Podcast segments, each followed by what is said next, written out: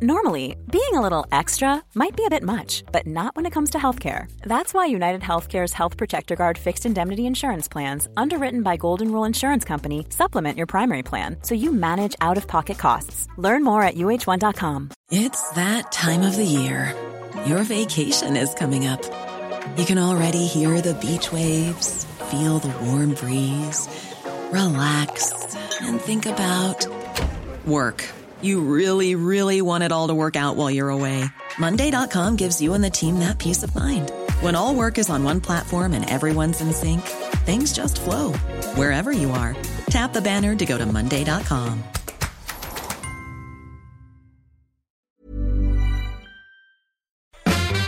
The Late Lunch with Blackstone Motors, Drogheda, Dundalk and Cavan. Check out the new sporty and spacious Renault Arkana in petrol and full hybrid. Guarantee delivery, low APR finance and 48 hour test drive. Visit blackstonemotors.ie.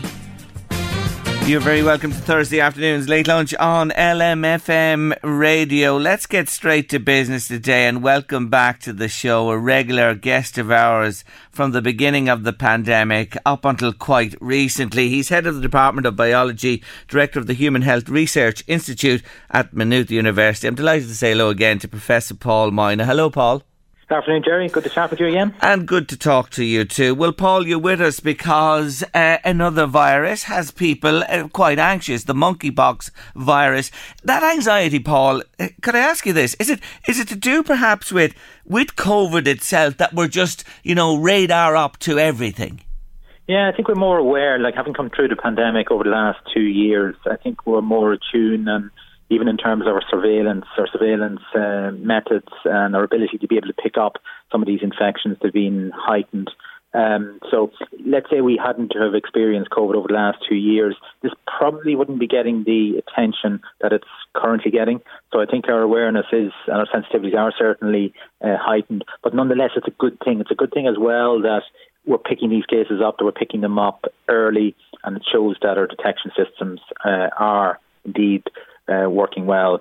I suppose in this case, there's monkeypox is not new, so it's sort of endemic in certain parts of Africa, West and Central Africa, and there's slightly different uh, strains of that.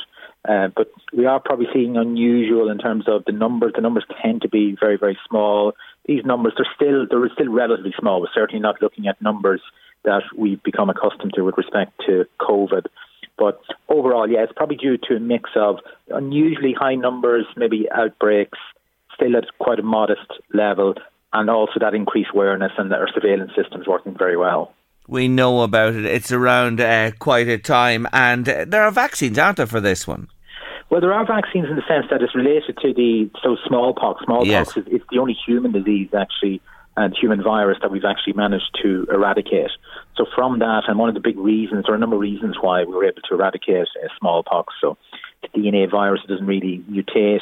It doesn't really have an animal reservoir, but also we had a very good uh, vaccine for it, and that vaccine actually works against monkeypox. So it gives about an 85% protection against monkeypox. And some of these vaccines and smallpox vaccines are still in existence. In fact, there was a stockpiling of them around the, the, the time of the attacks on 9 11. Uh, so countries like US built up very large stockpiles, billions of doses of the smallpox uh, vaccine. And the reason there was that they had a fear at that stage that the smallpox actually could be used as part of bioterrorism. But these these vaccines, yes, they do, and they do work against uh, monkeypox. There are also some. There's one licensed treatment, uh, antiviral treatment for uh, monkeypox. So between the antivirals and the vaccines, yes, there are. Um, approaches there in terms of being able to to deal with it.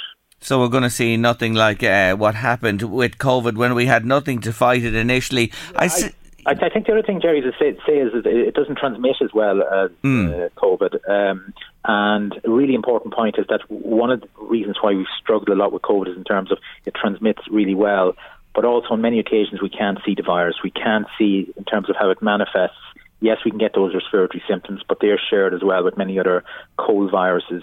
Whereas you look at the monkeypox, like smallpox, it was very clear in terms of who has been infected. So you get this skin rash followed by this blistering, these pustules, these sort of skin lesions. That incubation period from time of infection to presentation of those symptoms can take up to between five and 20 days. So by the time people become infectious, it's very clear in terms of who has got the virus. So mm. then they can be isolated. People who've been in close contact with them, you can perform a process called ring vaccination. So rather than vaccinate the entire population, you can specifically vaccinate those people who've been in who've been in contact with uh, in uh, positive cases. So again, that gives you it, it, it's easier to control than uh, COVID. Yeah, good to hear. I uh, saw the uh, head of Pfizer quoted in, in, this morning uh, saying uh, about monkeypox that look th- that situation will not will not at all mirror what happened with COVID. But he went on to say that we should be more concerned about new COVID strains and those that could potentially evade vaccines. Yeah, so if you look at two variants that have been in the news lately, uh, BA4 and BA5 and they're actually subvariants of Omicron. They're essentially Omicron with some small number of changes. Um, one of them, BA4, has already been detected in Ireland. Uh, to my knowledge, BA5 hasn't been detected as of yet. Uh, one of the reasons why it's in the news is that it transmits even better than the previous forms of Omicron. Not so much that it transmits better, but they're a little bit different, and the spike protein that we generate an immune response against, it's a little bit different so they can potentially bypass some of our antibodies. And in a vaccinated population, that gives it a selective advantage in terms of being able to uh, transmit better. But important to say, Jerry, again, our vaccines and prior exposure is still giving us reasonably very good protection against serious illness from the virus. So you may see this where it increases numbers and increased rates of transmission. But again, the vaccines are still doing a pretty good job in terms of protecting us against serious illness. Where do you see the path of vaccination going, Paul? Uh, we're, we're into summertime. You mightn't think it with the blinking weather that's out there, but we we are in summertime, and like the next few months, uh, in general terms, you know, longer days, people outdoors, better weather. But beyond that, we know the 65s and over are getting another booster. What what do you see as the path forward for the general population? I think we'll probably see something like the flu vaccine, in that we will see probably annual boosters. Some would advocate maybe more frequent boosters, but I'm not quite sure in terms of the value of them. I think very selective and targeted uh, booster campaign related to age, maybe people over uh, over 60s, immunocompromised, those with underlying conditions. I certainly think it makes sense in terms of boosting there. So what does boosting give you? Well, it, it boosts your antibodies especially. So that gives you, for a period of time, reasonably good protection against getting infected. But with waning immunity, now waning part of the immunity in terms of our antibodies drop off.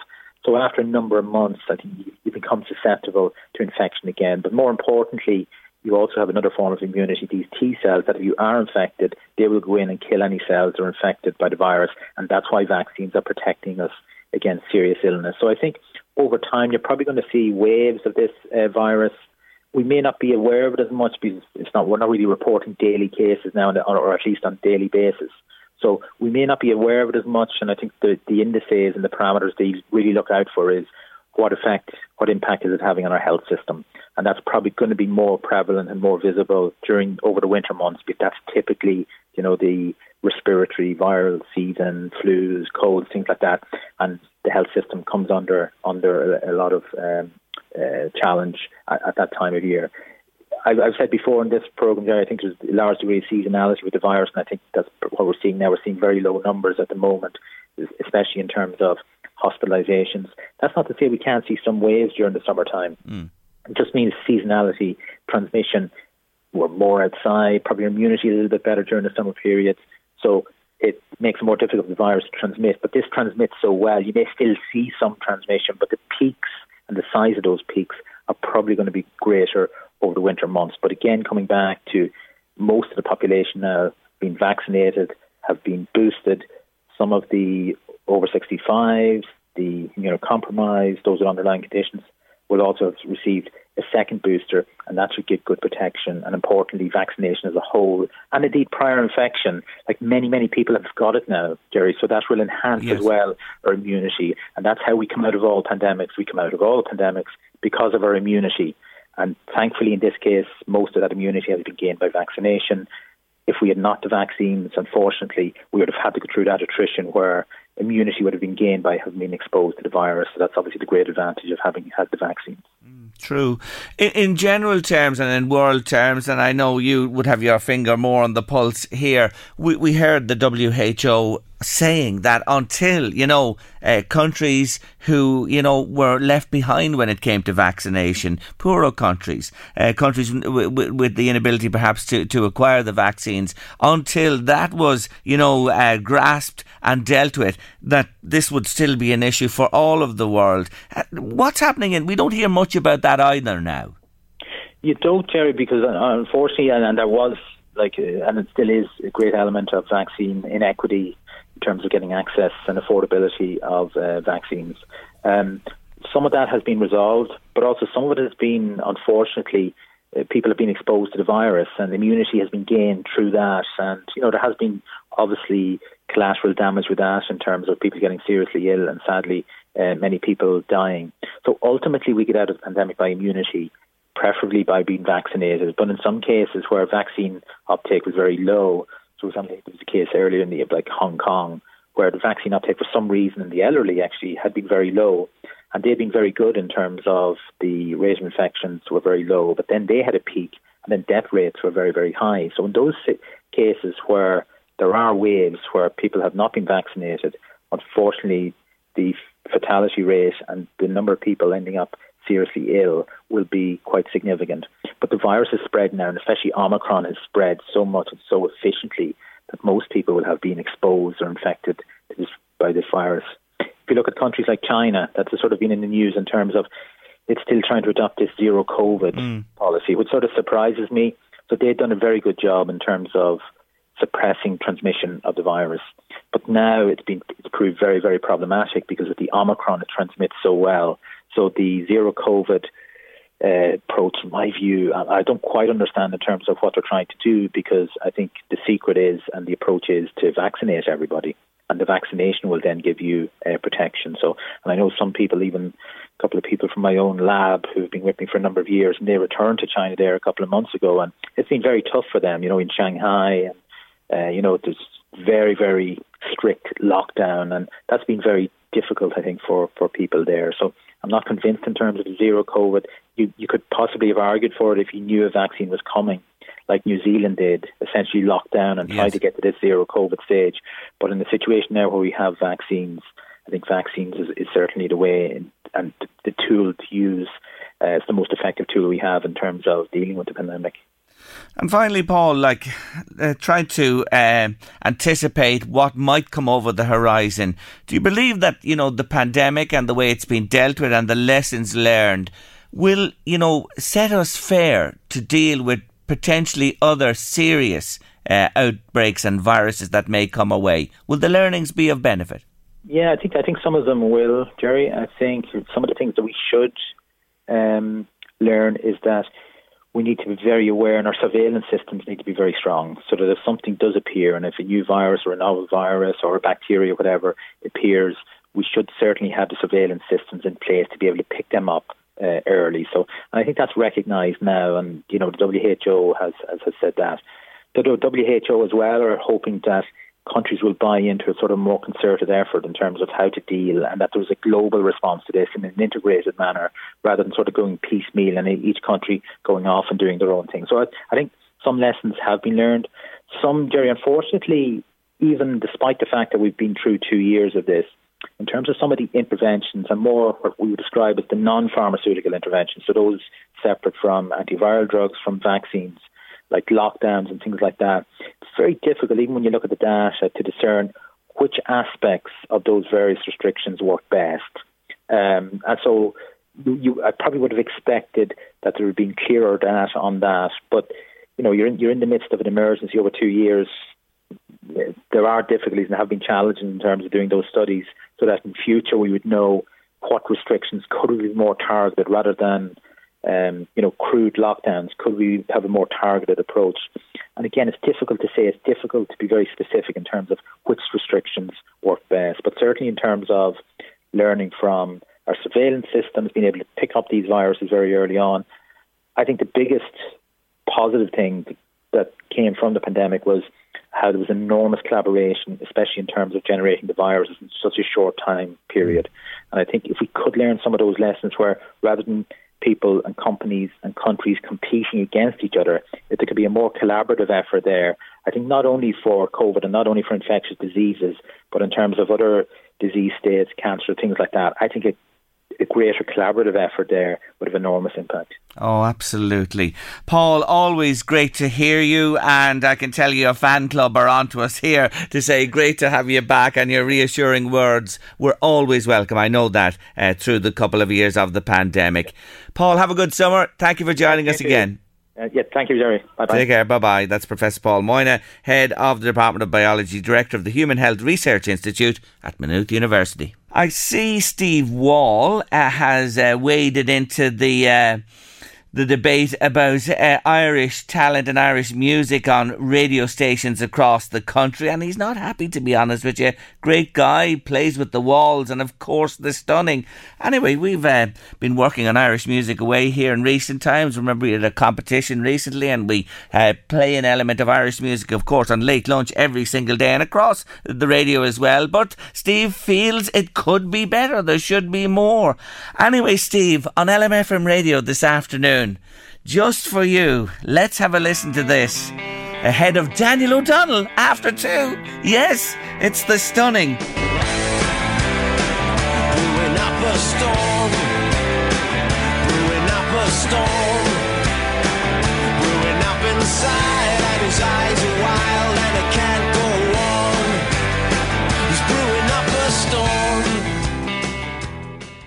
Oh, I'm delighted to have him back with me on the show, and I know many of you out there listening today are too. And he's back on the stage, and we're going to talk about a big concert coming up uh, early in June. Daniel O'Donnell, hello again. Hello, Jerry. How are you doing? I'm doing really well, and even better to hear your lovely voice today. Daniel, can I start on a serious note? I'm really sorry to hear of the passing of your sidekick, Joe Collum, Daniel. No, I know Joe uh, we had his funeral on Monday, and he he died uh, very suddenly, really, um, last week. Uh, we certainly weren't expecting it. And as you know, as you said, Joe was was with me from 1987, and drove me everywhere, and was my road manager, and everything I needed. Joe made sure it was right, you know, and he was he was a great a, a fr- great friend as well as a work colleague, and um, you know, it's it's just it's hard to believe that he's that he's gone. You know, just so hard to believe. Yeah, really uh, sudden, as you say, and you'll miss him dearly. Remember him fondly, and I just wanted to offer our sympathies to yourself, his family, and friends. Uh, thanks very much. Thanks, Jerry. I mean, I suppose he had a lovely send off on on uh, you know the Davis funeral on, on Monday, and yeah. We were we were all blessed to be able to be there. Well, I mentioned at the start there uh, this concert coming up in the Pro Cathedral. What a beautiful, beautiful venue it is on Monday, the 6th of June, in the afternoon at 3 o'clock. And you're doing this totally for charity. The Peter McVerry Homeless Trust and the Dogs Aid Animal Rescue, Daniel. Obviously, you they're close to your heart, both. Well, I mean, I'm I'm not a I've never met you know Father McVerry, but obviously, like everybody else, I'm very aware of the great work that he does with the homeless, and um, it's an opportunity for me to be able to to do something to to help his charity as well as Linda Martin is very involved in the welfare of animals, and down through the years, you know, she has on numerous occasions, you know, asked me to do bits and pieces. And uh, Joe actually worked with Linda, and not, I suppose, a while ago, you know, he arranged that I get pictures taken with little dogs that Linda had. She was promoting something. So, you know, I, I spoke, I speak, the last time I spoke to Joe, he says, You're doing a concert at last for Linda. Mm. And I said, We are, we're, we're, you know, doing the one in the Pro Cathedral for, for for Linda, and she's very involved with Father McVerry too. Obviously, she's our, our link between the two charities. Yes. So it's it's something that I'm glad to be able to do. I'm always delighted to get the opportunity to sing in a church. Mm. It's it's something very special, and you know I've never sung in the Pro Cathedral, so I'm looking forward to it, and just hope that people will you know uh, want to come out and support the charities on the day. Ah, they will. It's the bank holiday Monday, folks, the 6th of June, and it's at 3 o'clock in the afternoon. If you just check it out, uh, if you Google Daniel there, or uh, the Pro Cathedral, or the McVerry Trust or Dogs Aid, you'll find out all about it. It's all over the place at the moment, yeah. and you can go in and order your tickets there. And you've the beautiful Hallelujah Choir with you as well, Daniel. Yeah, they're going to be there, uh, and they'll be doing some, well, they'll be doing some stuff on their own, and I have my own band, and, you know, the couple of backing singers as well. And um, I always think in in, a, in, a, in a church show like that that the, the, the people that are there uh, are like a choir as well because the music is, is definitely to be sung along with. And um, it's it's uh, you said about the afternoon. It was my suggestion to have it in the afternoon. I thought on a bank holiday it might be nice to get you know, to be able to come out in yes. the afternoon, you know, especially if somebody doesn't like to come out at night. Um, and from your point of view, I know people that's taking the train from the north up to the station and away back after the concert. So it's like, yes. it's like a day out in Dublin. Absolutely. With Daniel thrown in for good measure in, in the afternoon. Uh, it's going to be fantastic. It really is on the bank holiday Monday, June 6th, Pro Cathedral. Daniel topping the bill. Uh, uh, recently, as well, just something to come back to. You did that amazing climb of Croagh Patrick uh, with the wonderful Charlie Bird, and it really touched you. Oh, it was an amazing experience. I suppose the whole country really was was touched by Charlie and is touched by Charlie and about just the incredible, you know, energy and the, the selflessness of him and his, you know, difficult period, the most difficult period of his life, or you know, that anybody could ever face, you know, what he's facing now, to be able to turn it around and do something so positive that will benefit others into the future is quite incredible. And I suppose that day um, the country was united. It's not often that all over the country people are doing something together. And I, I, I, would say I could hazard a guess that 80% of the people, uh, if not more, were aware of it. And I'm sure almost as many were involved somewhere walking, be it up a hill or on a flat piece of land or up a mountain. It didn't matter. And certainly, you know, all of us that were at Croagh Patrick were just you were you had to be touched by Charlie and a, you know by his wife and just the, the effort they put in. And then, you know, when I was up on the mountain, I I ended up being like the MC. And as we were, you know, going through the, the, the program of events up there, Vicky Phelan came on the phone. There were friends of hers who had done the climb, and her name because she wasn't able to, to, to be there in person, mm. and some of her family and friends. And she was on the phone to one of her friends, and we were able to put her on the loudspeaker into the mic, conversing with me, conversing with Charlie, talking to the people. It was it was amazing, the mm. whole thing. Oh, fantastic. What a, a day uh, never to forget, and the monies raised have been just enormous all over the country. Fantastic. Well, it has, certainly. And you know, I suppose, Jerry, the thing about it is these are difficult times for everybody. You know, it's, it's difficult. I know that lots of people are suffering, and I suppose we always think, too, that the, the charities like what we're doing now for the homeless and that and the Pro Cathedral uh, and difficult times, it's even more difficult for these charities. Mm. You know, mm.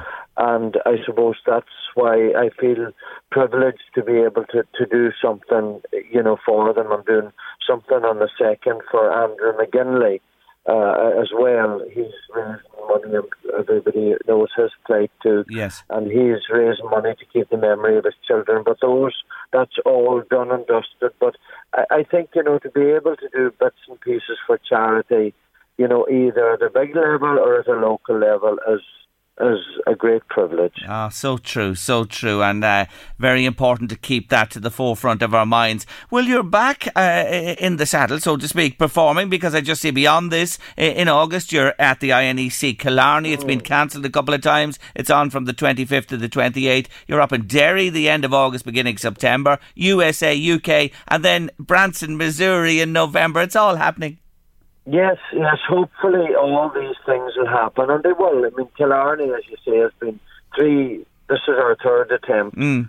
and uh, now we will definitely get it done this year. And looking forward to it. Um, uh, there's some, uh, some tickets left. You know, obviously with all the the rejigging, there was tickets returned and tickets. You know, so but I think the Saturday night is sold out, but there's a few tickets left for the other nights just in case people are interested in going. And obviously, because the returns, you probably will get good tickets. Um, you know, if, if, you, if you were wanting to go, and then Derry uh, is a recorded show for American television as mm. well. So mm. it's a kind of a two-way thing. But then next summer, hopefully, we'll be back doing shows all around the country, so I'm sure the TLT will get a, get a ah. scotch. Great stuff. Looking forward to that indeed. Any golf? Actually, a wee bit, you know, I'm kind of I'm kibbing away. I said before, I won't be playing you for a fiver, that's for sure. Oh, uh, I'm actually playing. Last year, I played with the legends. The, the, the, you know, the people, the older golfers had a have a competition. It's mostly like the Champions Tour in America, and Paul McGinley brought it to Rosapenna, and I played. I was like a donkey, but anyway, never mind that. And I'm doing that again this August. Uh, they have a, a four day event, and I'm playing in it again. So I, I do know this. I have I have a a hard neck to go out with professionals. And you know, we we played off the same tees that they played off. Sure, I was in the rough. I was like, I would have needed, I would have needed a swimmer with me to find the ball, you know. but anyway, um, it was good fun and a great experience. I'm, I'm, doing that again this summer. It's just a bit of fun. Ah, fantastic. Oh, look at uh, golf. It's a wonderful game for all ages well and all abilities. I was off for a couple of weeks there. My daughter got married and I actually, the first week before the wedding, I was up in Royal Portrush, Daniel. Oh, oh that's no mean feat. course. Oh, it's a tough, tough course. No, was, I, bet you. I, I, cry, I cried the whole way around it.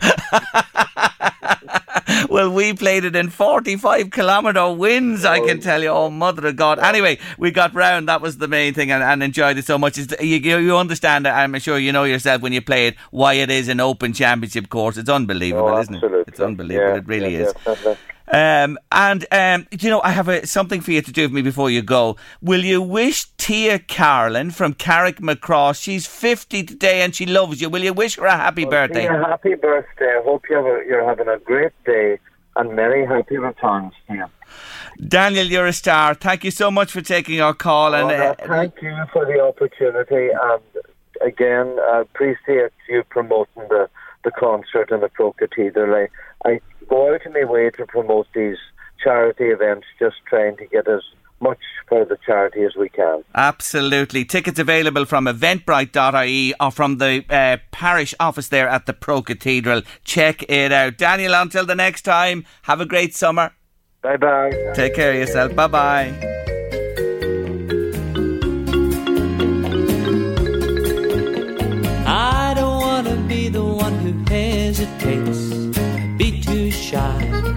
Way too late. I don't care what they say other lovers do. I just wanna dance with you. Well, I got a feeling that you got a heart like mine, so let it show, I let it shine. If we get a chance to make one heart of two, I just wanna dance with you. I wanna dance with you, twirl you all around the floor. That's what they invented dancing for. I just wanna dance with you. I wanna dance with you, hold you in my arms once more. That's what they invented dancing for. I just wanna Is there anybody who doesn't just love a strawberry, and in particular an Irish strawberry in season? I simply adore them. And we're heading to Glencarn near a Toten County Meath now to talk to a man who grows them. Simon Donnelly, hello. How are you, Jerry? How's things? I'm really good. Thanks for joining me on the show today. First of all, do you grow them in the soil, in the ground, or up off the ground, as a lot of growers do? You know, on uh, uh, they feed them. They're not really in soil. Yeah, no. So we grow them years ago. We would have grown them in the ground, but it's sort of changed, as you said. It's nearly all in grow bags now, up on bench systems. Okay. Saves the back on anyone working, and it saves uh, probably issues with them with weather and everything. And Yes. so everything is nearly inside nowadays. Okay, so you're growing indoors, in tunnels, up off the ground, in grow bags, and you're dead right. I, I'm sure you remember the days of growing them in the ground. God Almighty, it was a challenge, wasn't it? Yeah, well, outside it would have been years ago with Yeah. my father here, but uh, in latter years then we grew them inside in the Yes. soil. But again, there was huge issues with that. So the grow bag seemed to be the answer to a lot of problems. the way to do it up off the ground. Um, and you're not then uh, beholden to weather or pests or, or things like that. It's it, it's a win-win, isn't it?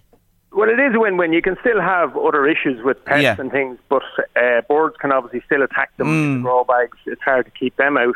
Um, but yeah, it, it, it eliminates a lot of problems with uh, coming up off the ground. And again, with staff is a huge issue. So if you ask young people to come down and bend their back all day, Yes. they don't want to do it. Like years ago, they maybe had no choice but to do it. But uh, it just saves that issue. Of course it does. Your pickers, uh, uh, you mentioned young people and that. Is it still uh, young Irish people or do you have to go elsewhere to get pickers? Um, we employ some local people, some kids, but to be honest, years ago when they were in the ground, maybe it was easier to a certain extent because they just picked them and then the tractor work worked the rest. Yeah. But nowadays, as you say, when they're in the grow bags inside, somebody has to bring all those grow bags in. and hmm. Somebody has to bring them back out. Yeah. So there's a lot of intense labour involved in that. So it eliminates a lot of younger people. That it's it's a hard work. So Yes. it's not really for your years ago like your 13, 14, 15 year olds. Yeah. It puts them out of the equation to a certain extent. Okay, so it is uh, it's a job for for an adult really, rather than you know school children or or things like that as it was years ago. What varieties or variety do you grow? So we would have been predominantly Elsanta over the years, and we've changed a little bit now to um, well, nearly everybody has changed to Centenary, which is the new variety, if you want to call. It. It's a perfect shape, perfect colour. The issue with that probably is, and we're discovering it now at the moment, is it doesn't overwinter maybe and crop the following year as good as Elsanta may have done. Right. So you have a huge drop back in with the same plant from last year. You have a huge drop back in the amount of strawberries you're picking this year from the same plant. Okay, so I was going to ask you that out of a, a a plant Elsanta, you'd get a couple of seasons, would you? With this one, the question mark now. Yeah, there's a big question mark, and some growers have moved away from it along with ourselves, but we have kept a few from last year, and we're just finished picking them now, and they haven't cropped the way we would have liked. Okay, okay. So maybe next year we may may not keep any plants over winter, but Elsanta would have cropped well the second year, but this this centenary does not seem to be as good. There is other varieties also that's been tried, and look, some of them produce huge, big fruit and big volumes of fruit, big uh, amounts, but the taste is not there with them. So Yes. we try and avoid them, to be honest, even though there might be more. Might be more volume coming from your plant. Yeah, yeah. What about the season? You're in tunnels, uh, which is a huge help with the Irish weather conditions. When will your first uh, strawberries uh, mature, redden, and, and when does the season finish? So, so we'd pa- we'd start picking roughly around the second week of May, first second week of May, depending on uh, weather, and then we'll try and plant. Then, so we'd plant throughout the season. Probably, you get about three to four weeks from each plant. So mm. you're trying to plant the same amount of plants every three or four weeks, Okay. so that you have the same amount for your shops. Mm. As the season goes on, you're trying to pick the same amount from to supply your your shops. And it'll finish up when? When do you crop last? And- uh, Generally, again, weather pending, end of September into October. Okay. We even got into November one year, but mm. generally, you're nearly tidied up by the end of September, October. you can't beat the Irish strawberry, and I know I'm I'm preaching to the converted here, but you know, in winter time of the year, I see those things in shops that don't even have that bright, vibrant red. They're even darker, and they come from the other side of the world. You might as well be eating cardboard, in my opinion. Yeah, yeah. A lot of people, I, I wouldn't even buy them to be honest. If If Yeah. I've seen them for nothing, I wouldn't pick them up. They Yeah. just they don't have the same. You can't, as you said yourself, you can't beat an Irish strawberry. And even when you get them in, like sometimes you see them during the Irish season, and you still see them coming in from other countries. But you just can't beat the taste of the Irish. Like Oh, it's it's fantastic. Now, interestingly, just stepping back a bit, during the pandemic, of course, you had challenges as well, like uh, all of the rest of us. Uh, you've always had uh, uh, the egg vending machine going well for you there on the farm, but you you you, you swa- swapped over the strawberries and it, it went down a bomb. Yeah, so when COVID hit, um, a lot of our strawberries would have went to um, restaurants in Dublin and that. Yeah. So we had one guy who would have supplied a lot of restaurants. So as soon as COVID hit, that outlet was gone. So we came up with the idea of uh, the egg vending machine. Now we didn't have eggs at the time. We just seen them locally, and we said, "Sure, we'll try it." Yes. So we got one anyway, and oh, the first day we were filling it, myself and the lad working from, me, we were looking at each other, going, "This is going to be a disaster." but it was actually a huge success. Yes. Probably to the fact that there was a, or mainly to the fact at the time we were about two miles outside Ratoath on a country road, and it's a nice walk for people. So when lockdown hit, everything was locked down to their five kilometres, and a lot of people, even people that lived in Ratoath, didn't even know the road existed. But when they discovered this road, and it was just at the right time that we put in the vending machine, that all of a sudden people realised that we're living in a farming area as well as Ratoath, even though it's so highly populated nowadays. And they purchased, and the rest is history. The rest is history. So then, when when the strawberry season ended, we decided to keep the machine going. So we swapped it over to hens then, Yeah. or to eggs more so. We got hens and started putting eggs in it. So now Mm. we got a second machine and we do the eggs in one and the strawberries in the other. Scrambled eggs with strawberries. Did you ever try it? No. you, would, you wouldn't know what we'd try next with the machine. Whatever. We're the only one in Europe with strawberries in a vending machine. The guy that sells them tells me. Yeah, there you go. There you go. A first for a tote uh, and for Simon Donnelly uh, and the crew there. So it's uh, all hands to the pumps from now into October. Yeah, so it's it's pretty intense when you get going at the season because um, obviously you're planting, you're trying to plant, you're trying to pick, um, you're trying to clear out houses. So we'll we'll take out a crop that will finish in a couple of weeks' time. We'll take that out of glass house and we'll plant outside next week, and then we carry all those bags into the glass house and get them going again. So you'll probably pick. Generally, we say about sixty days from planting to picking. Yeah. The centenary seems to be a little bit short. It might be seven weeks. So we're trying to juggle all that at the moment. Um, but yeah, yeah, it's it's intense during the summer, and we've a lot of grain as well. Then, well, I won't say a lot, but we've grain to maintain then as well. When it comes to the harvest, it can be Yes. stressful. And who are you supplying? Shops in the what? The Meath, Kildare areas. That's your main. Yeah. So we've got we've great support locally from the likes of Newbarn. Andrew and Newbarn is a very Yes. good supporter, and then Shopland, then Healy's would be very good over the years. And now Hannon's in Ratoath have bought the SuperValu, and they're a huge support, along with Nally's. Then um, have a few supervisors around Meath and Kildare, and they're good along with like the Centra in Ratoath. But we've other guys who support us as well. Then what they would supply around Navan area and that with restaurants and that. Yeah. So we'd supply them and they'd supply around. Like you can't be you can't be going to every shop. I know. I know. I know. Someone if someone else is supplying them, we're happy to supply them. Yeah, yeah. Uh, You have a good, uh, good uh, customer base there, widespread and, and varied too. How do you like your strawberries? Oh, I think they're the best, but that's just me. And would you have anything with them, or just eat the berries by themselves? You like them with fresh Uh, cream, I- ice cream, what? I'd have ice cream, yeah, but I wouldn't. Um, I wouldn't eat that many during the day when you're Yeah. working at them. But I might walk through them maybe later in the evening when you're just checking over things. Like you have to check them on a daily basis because at the end of the day, you're dealing with a bag of peat. Yeah, So if you get three hours of sunshine, that bag of peat dries out Mm, like hell. Or if you get like this morning, a misty morning, it just you don't need to water them. Basically, Yes. it's, it, there's no drying. So you you need to change everything with watering systems on a daily and maybe sometimes an hourly basis. Mm. So that's the time I'd try to eat maybe a few. But as the season goes on, as you can gather, I'd be I'd be fairly sick of looking at strawberries. Ah, having you the life, going up there and picking your own fresh from the stem. But there, there is a real science I know involved in this, and they take a lot of care and a lot of minding. Anyway, just wanted to say hello to you today as strawberry season really kicks in. Wish you well for the season ahead, and thank you for joining me, Simon. Okay, thanks very much, Jerry. Not at all. Take care of yourself. That's Simon Donnelly there, big strawberry grower near Ratoath in County Meath. It's back after a six year absence. What am I talking about? The Rockathon Festival. Fairyhouse Racecourse is the place to be this Saturday. Guns N' Roses, Kiss, Nirvana, Iron Maiden, Foo Fighters, Queen, you name it, they'll all be there covered on Saturday in one of the biggest days of the year at the track. Never mind the racing. It's all about rock music this weekend, and we're going to talk about it for the next while.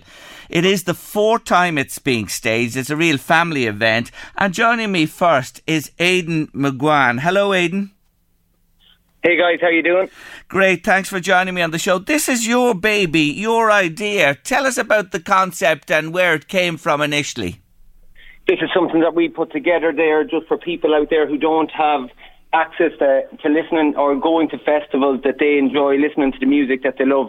A lot of the bands and the acts that we have put on here on the stage on Saturday no longer are together or um, and don't tour and show. So what we decided to do is we we decided to cater for a rock community out there that aren't being catered for by the bigger promoters and put on a hell of a show for them.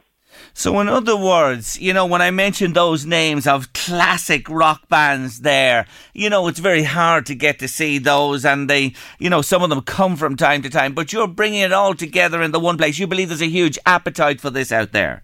There's an appetite for destruction out there. I'm telling you, all these artists are singing it. They want you to come. They want you to rock out. We've got a Queen band here that's going to blow you away. The ACDC tribute that are going to do the the, the finale are go, they're sensational. I'm telling you, if you want a really good day, what we're doing is we're bringing the weather, we're bringing the rock music, um, and we're bringing the love. We want to people down here to support it. I can guarantee you, when you get here, you will not be disappointed. You're not going to know what hit you. You're going to be going home dazed and confused. Aidan, you're right about the weather. You are bringing it because it's to be really good on Saturday, and we've had such mixed weather these recent weeks. You must have done something. It must have been the vibe, or the vibe, is it, from all these great acts? I've been rain dancing here for the last couple of weeks. I've been calling, I've been talking to the weather gods, and, and they've answered. So now I'm going to bring the rock gods for all the fans out there. They're going to love it. Listen, if you're anywhere else except Fairy Fairyhouse Racecourse this weekend, there's something radically wrong because we're bringing a show. Historically, take me back because this is what the fourth festival, and there's been a gap of six years. Will you fill us in on, uh, on that scenario? I'd like to fill you in on that scenario, but my main focus is bringing a show this Saturday, so there's no t- point in talking about the past. I'm facing forward. That's in my rear view mirror, and we're going to have a really stonking show for you. Two years were COVID. I can't even remember the Yeah, last time yeah. I was out. A load of the other people, everybody else here in the community can't remember the last time they were out. All we're about is having a safe, good time. We've got campsites there for people. Come early, take your time, be safe. Our main thing is that everybody has a good time and gets home safe, but we can guarantee you we're going to deliver a show that you will you'll see nowhere else. And it's a family event. I want to stress this as well. It's for all of the family. So youngsters, young teens, people who might know much about these uh, bands of yesteryear, they're going to really love it. Yeah, well, look at the Queen brought out a film last year, and Yeah. then Iron Man with the ACDC. Mm. I think there's an appetite for it. Younger people are after being exposed to this, and we just want to continue the culture. The music that we're playing here is the best. We have, you know, you're not going to see the likes of it again. The modern bands don't play the same. It's very commercial. We're all about the music. So, and that's what we're bringing to the fans. Under 12s are free. Anyone over 12 years of age has to be accompanied by a ticket-paying adult. But again, come down, have a show. Don't take my word for it because I guarantee you it's going to be a great one. What time do the gates open at? Gates are- I'll tell you, I'll put you on to David there, my He's guy. Yeah, yeah. in on that. Put, put me on to him. David O'Brien is with us now, the organiser. Hello, David. Hello, is this live on air? It's live on air. You are live on LMFM radio. What time do your gates open at on Saturday? We need to be careful here because David's on live on air. That might not be a safe thing to do. Are all the fans are all the fans listening right now?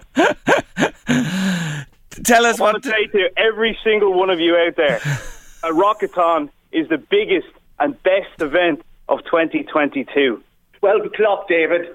12 o'clock. 12 o'clock. We got we got it at last from them. It is, uh, and I see from the lineup as well. Tell us about just a couple of them. For example, this Queen tribute has been talked about a lot. He is the embodiment of Freddie Mercury. Really? I I actually thought Freddie came back. It was just incredible what this guy does. Brian, when he hits the stage, he's a showman. He's going to tantalise you. He wears really short shorts, you know. So there's something in the audience for absolutely everybody. And he's a few tricks up his sleeve. Mm, good, good, good, good. So really, you're going to close your eyes and think it's Freddie. This is this is not just a tribute festival. This is an experience for people. This will be different. Anybody who's been to Rockathon in the past, Yeah. this is taken up ten notches. The uh, ACD boys, what about them? IEDC E again. Look at everybody that we have here at this show are just they're professional musicians. You know, they're not the real. They, they may not be the actual ACDC, but the music that they play. If you stand, close your eyes, and listen to the music, you'll be transported to a place where you'll think you're at a live concert. They're all professional musicians, and we need to push and support musicians in this time. Everybody's coming back. We want events back. We want people to get out there. Our priority is that people are safe, that they enjoy themselves, that we support small events, and we we support the industry, especially the artists, because they've suffered immensely for the last two years. So these guys have had two years to get ready for you. They just want to sh- deliver a show, and I can guarantee you they're going to do that. Too true. And when I look across the lineup as well, it's ironic. You're in County Meath in Fairyhouse, and when you look at the names there, many of them have appeared on the big stage. Uh, number one, topping the bill at Slane in previous years, and you're going to be able to relive those memories with these guys as well on Saturday. Where do people buy tickets? Can you show up on the day and pay in at the gate? What's the story, lads? You can show up on the day for your tickets, and if you want to buy tickets before, it's www.rockathon.ie, and you can buy tickets. I can. Our VIP, our VIP is sold out. Right. Sold out in minutes. Very good. And you know what I'm thinking here? I'm not thinking, I know it. I can smell the leather already, lads. I can smell it, even this distance away in the studio. Anyway, Saturday it is. Gates open at 12. Fairyhouse Race Course. Huge lineup. You'll love the day, and the weather is to be brilliant. I wish you well. Listen, we wish you well as well, but we need to see you down here. We need to see the people down here, and anyone who's not here on Saturday is going to be missing out, and they're just going to get get down to Fairyhouse. And we're, we're accommodating everybody. We're showing the football. We're, we're, we're bringing everybody here on Saturday.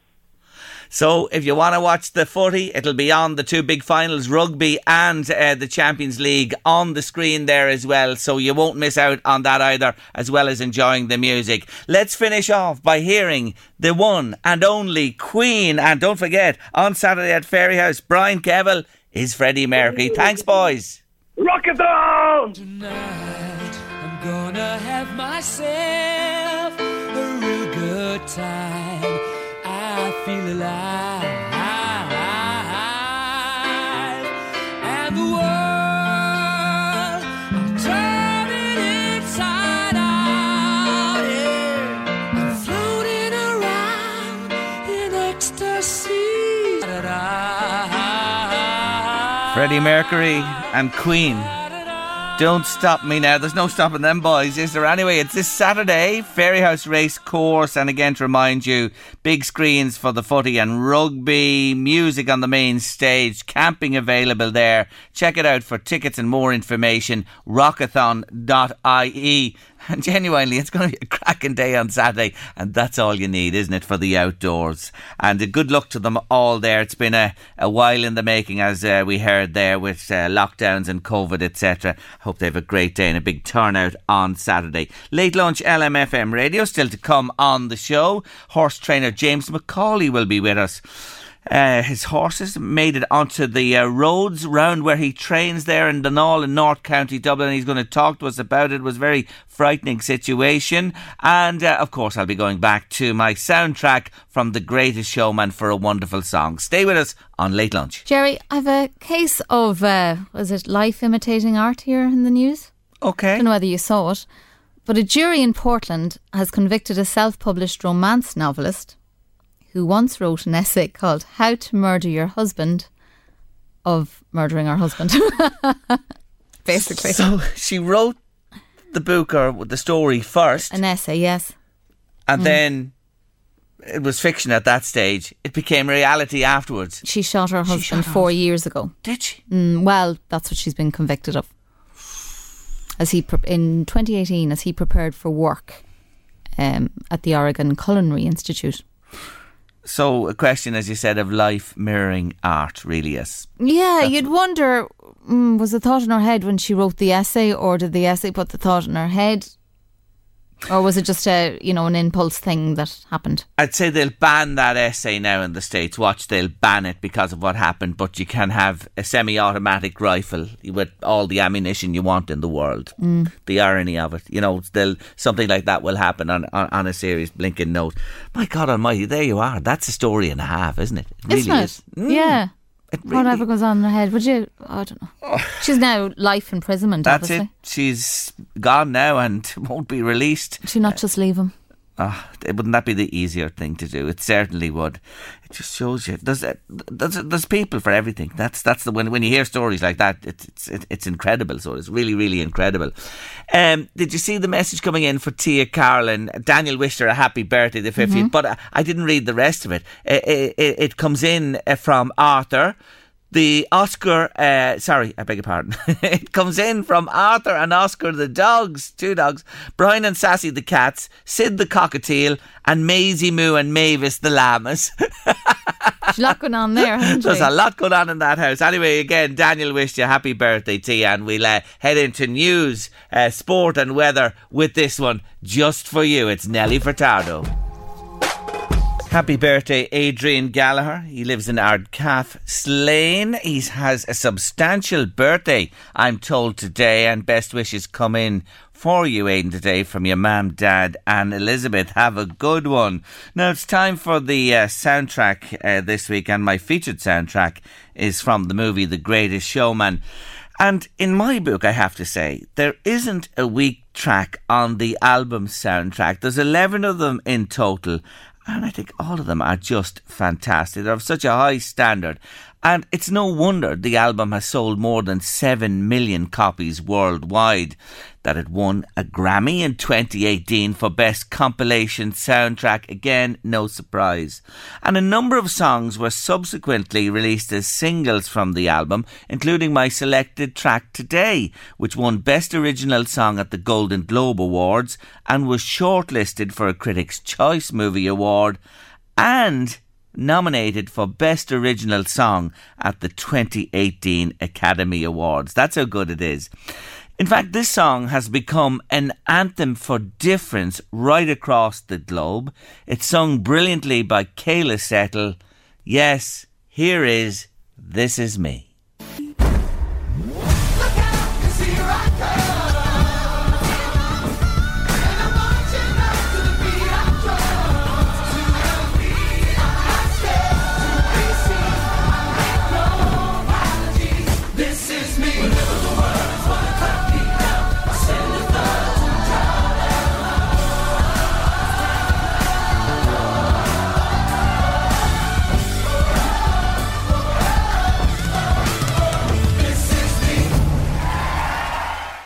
Simply brilliant. Brilliant, brilliant, brilliant. As I said, every track on that album is just sensational. It's difficult to pick five from the 11 to play each day during the week this week. That's a real testament to it. Yes, The Greatest Showman, my featured soundtrack on late lunch this week. Final break of the afternoon on the way. And we have a story for you, a story and a half. Yes, James McCauley, uh, horse trainer from the Naul, is joining us on Tuesday. He's going to tell us the story. A number of his horses got out on the roads around the Naul there. Uh, there's been a lot of uh, footage of it on social media, but the man himself is joining us next on Late Lunch. Great day on Tuesday for horse trainer James McCauley from the Naul. His uh, Mischief Star won the first race at Gowran Park in Kilkenny, but back home at the yard things were quite different. James is on the line to tell us more. Hello, James.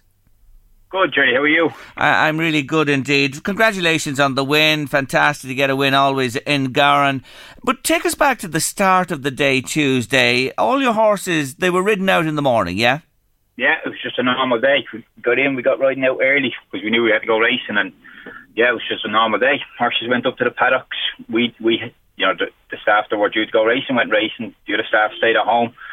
And then about 15 minutes, just as we were about to tack up Star, we got a phone call to say that there was horse out on the road. At that stage, I didn't know they were mine, but there's not too many race horse trainers around the area that, you know, that would have that quantity of horses. So so the horses were out loose on the road. There were horses on the road. They didn't know that they, that they were yours, but you suspected, as you say, you're the trainer in the area. What happened, James? Something spooked them. I mean, the same horses have been going out to the field for two years, some of them even longer. Um, we we don't know. We don't. One or two horses went and had to go at the gate anyway and, and burst it open and should have heard animals. Once one or two headed off and headed off and got competitive with themselves and, and content to, you know, just lob along. They, they took each other on and, and got racing. But looks of it, but looks at the video anyway. So you had what seventeen horses going full pelt on the country roads. I'm familiar with them all myself. Round the roads there. Uh, the video definitely says that. I mean, I I, I can't thank the, the locals enough, but I don't actually know how many. Uh, you know, I don't actually know which locals. I know some, but obviously there was a, a big effort from from locals rounding them up and trying to stop them and that. But we don't actually we don't know everybody yet anyway. But you want to thank them today, anyone who intervened. No, for sure, for sure, because you know half ton animals coming down coming down the road. It's not not easy to stop them. So it was a, a big effort for everybody to, to get them corralled into the fields, and then locals brought them again back brought them back to our yard for us as well because I was stuck in Gowran Park. So yeah, no, there's a lot of thanks to be given. We just need to find out everybody that needs to to receive them as you said, a half ton animal at full belt and 17 of them. It's amazing. It's amazing that uh, there were no fatalities. I, I, honestly can't can't understand it. How they could go that distance and travel around the bends that they were travelling and, and just not meet anything. You know, mm. the, the roads around the Naul be very popular for cyclists and yes. mothers walking walking prams with babies and, and then cars. You know, I, I just can't understand how they went that far and, and never collided or anything. So I know it was unfortunate that we lost two horses, but I mean, it, it's it pales in comparison to what could have happened. You honestly, I'm sure, had shivers running up and down your spine. You know what they say, someone's walking on my grave, when you probably thought about what might have been. Well, it, it was so difficult when we were down there because the member of staff that took after him, I mean, he ran down the lane and, and ended up having to more or less hitchhike, stop a car and jump in. He was in that much of a rush, he had no phone, so, you know, it was difficult to get any communication and then, then you were getting communication that, you know, some were found here but others were, were still missing. So yeah, it was it was difficult to get all the information. And two sadly had to uh, be put down because of what happened. Yeah, it was more on humane grounds. I mean, they yeah. came back and you know, it just it would have been too hard on, on the horse themselves. But there was no catastrophic injuries for them. Do you know what I mean? They didn't come back with, with broken legs or broken bones. Yes. They, uh, they, they, it, it's just on humane grounds. Now it would have been too hard and too long a slog, and the risk of serious infection setting in, it, it was def- it was just going there on the on the two horses. What about the rest of them? Will they need time to recuperate?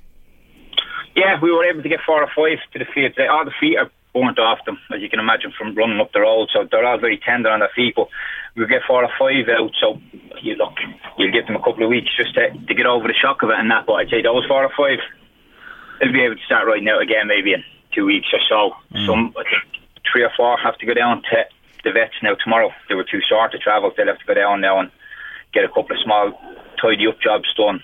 Um, well, look, the, the rest of the 15 will survive. You know, whether they all get the race again or not, we'll have to see. But the 15 will survive anyway. If they don't, if they can't race, we'll get them good homes and they live out their days, hopefully, in a more secure paddock than, than they seem to get out of this time. Of course, that's uh, an issue you're addressing. I take it immediately that uh, something like this won't recur. Yeah, they've been up there for years, and they actually broke part of the the post that that held the gate together. You know, it was fully secure, but what's fully secured if a half ton animal or two half ton animals, you know, go and have a go at it. Mm. So, so you reckon something or other spooked them in the field? something must have spooked, and we have no idea what. Yeah. One local farmer said that there has been a stag around there the last couple of days. Now, whether he that would have been enough to yeah to spook them, I don't know, but something. I mean, it, it's just completely out of character for, for any of them. So mm. something spooked them to, to give the gate the belt that they gave it, and the rest then is, is history, as we say. Well, look, thank God, James, there were no uh, human uh, casualties of this in, in any form whatsoever. It's a miracle, isn't it? It's a miracle. I, I, I honestly can't. I mean, even to say that they didn't give a, a car a good belt, you Yeah. know, even without hurting somebody, like they literally navigated themselves seven, eight kilometres and and never collided or anything. I, I just can't get my head around it. Mm, it's an, it's a, it's just something else. Anyway, well done to everybody uh, once again who helped out in, in your absence and the worry you had coming back home to to face this. And uh, well done to all concerned. And thank God, all's well that ends well. Brilliant. Thanks very much. Not at all. Thank you for joining me, James. Take care of yourself. Bye bye. That's James Macaulay there. If you have a look at the uh, footage on social media, my God, it is it, it's amazing. So it is to see what happened. But thank God nobody was hurt or injured. Now, letting you know what's coming up on the show tomorrow afternoon, Friday, our final show of the week. It's back our TV theme competition. I have a lovely prize for that to give to one of you. With your comedy on Friday, it's timely and topical. I promise you. She's back with us in studio. Margaret Madden brings us her book review and late lunch book club. Rick Cronje does the wine, and David Sheehan has the sport. And we have the curious case of the gull and the bagel. We'll tell you about that tomorrow too. Have a good evening. Eddie Caffrey's coming next with the drive here on LMFM radio, but we leave you in the company of John Cougar Mellencamp and Jack and Diane. I love this one. Have a lovely Thursday. We'll see you tomorrow, 1.30. Bye.